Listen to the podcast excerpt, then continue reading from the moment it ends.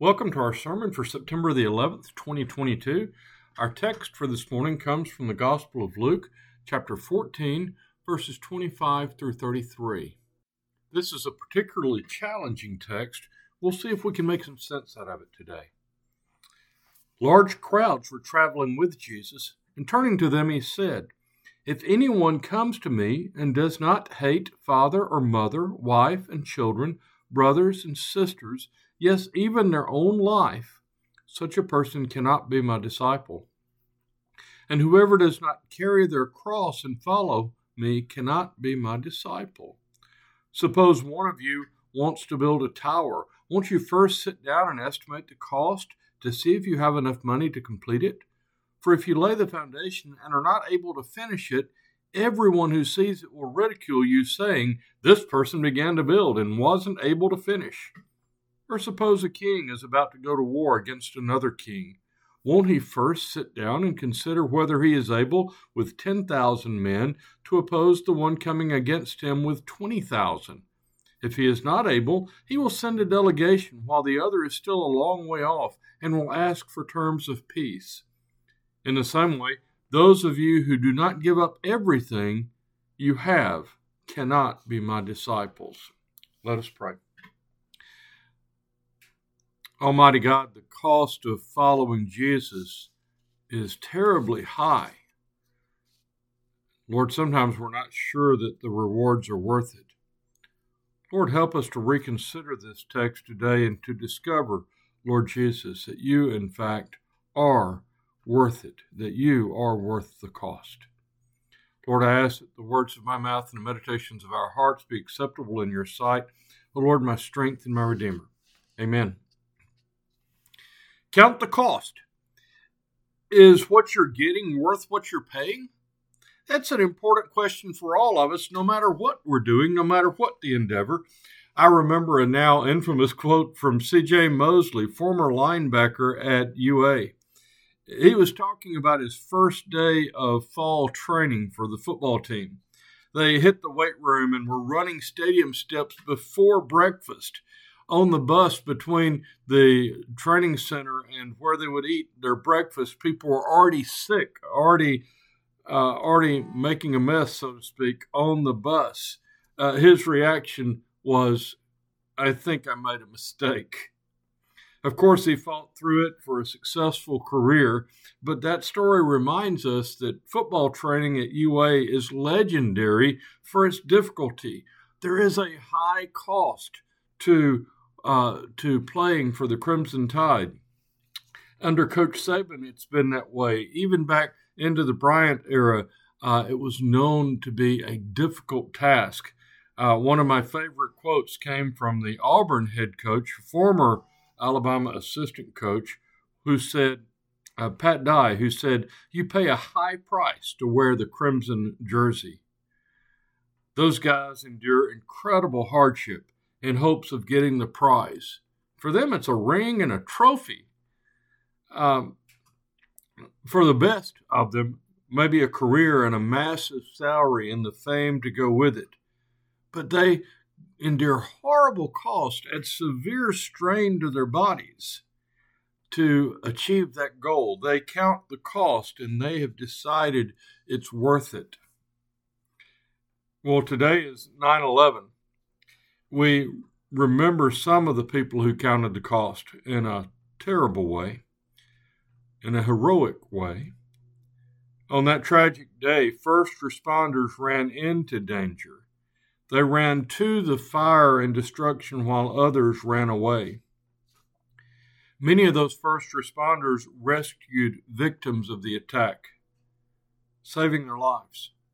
Many others became victims themselves, sacrificing their very lives in the effort to save others. Their mission was to save lives, even at risk to their own. They counted those costs, and they decided it was worth it. And today, like many, many other days, we honor them for their incredible, heroic service. Well, Jesus makes some incredibly big demands on us, on those of us who would call ourselves Christians, on those who would dare to follow Christ. Jesus makes these incredible demands. Choose me over family, he says. Love me more than father or mother or sister or brothers or even more than your own life. Now, the actual word to make the point, Jesus actually uses the word hate. You have to hate your family.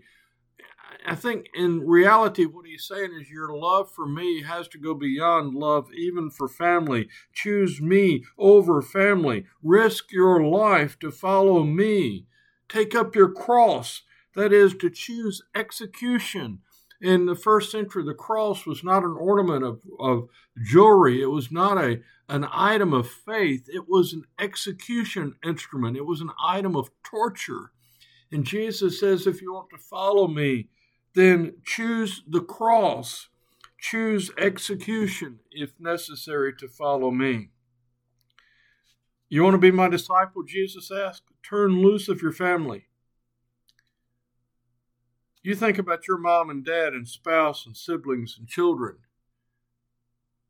I think about that. And then I hear Jesus say, let them go from me. That's a hard ask. That's a lot that Jesus is putting on us at that point if we would be disciples. Do you really want to be my disciple? Jesus asked. Pick up your cross. Get ready to die. Love this calling more than your family, more than your very life. Really, Jesus? Really? For what? Risk our very lives for this thing called religion in our culture? Is this all there is? Is this what it is that we're supposed to put our lives on the line for? Now, don't get me wrong. I absolutely love gathering with you in worship. I actually love being in church on Sunday morning with all of you, seeing your faces. I love our corporate worship together. I love being a part of the family. But which of us really is ready to lose a family member or to die for one more hymn or one more sermon?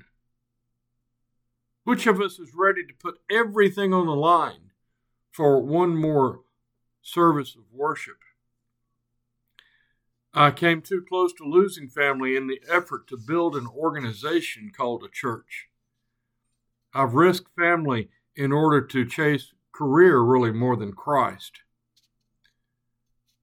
And I have to ask, is it really worth sacrificing life and family? Is what we typically call church really worth more than life and family? Let's be honest with ourselves this morning, really deep down honest. As much as we love our church, is what we do really what Jesus was asking us to die for? I mean, we'll have our arguments about music selection or about length of the service or lots of other things, but it's what we do, what Jesus was asking us to die for. The answer I come to is that no, it's not. In this text, Jesus is not asking people to join a church. He's not asking people to become a part of an organization. He's challenging people to join the church. He's not suggesting that we die for an organization. He's calling us to put it all on the line for a movement that changes lives. Everywhere Jesus showed up, eternal life happened. In the scriptures, eternal life is usually not about time, but quality. It's not about the length of eternal life, but about the quality of life that happens in eternity. And it happens in this lifetime, any time that Jesus shows up. I came that you might have life and that you might have it abundantly, he says. Whenever Jesus shows up in our presence, we experience that life. He who has the Son has the life, the eternal life. Now, we're a part of a movement that is supposed to be bringing that eternal life, that abundant living, into reality in the here and now. Look at the signs of the kingdom as Jesus laid them out. The sick are healed. The lame walk. The blind see. The dead are raised. The oppressed are set free. And the poor share in good news. That's exciting. Man, that's something that I might even dare risking for. You know, a church is an organization. It holds meetings, and lots of them, I can tell you. The church is a movement that changes the world. The church is a movement that changes the world. Now that's worth the sacrifice. I have counted the cost, and quite frankly, sometimes the organization is not worth it. But Jesus always is. Jesus is still calling us to a movement to change the world. We have the calling to take healing and hope to a hurting world, to feed the hungry, to house the homeless, and to heal the brokenness that exists between groups of people in our society. We share Christ's calling to bring abundant life to this community. And that calling is worth the cost. Amen.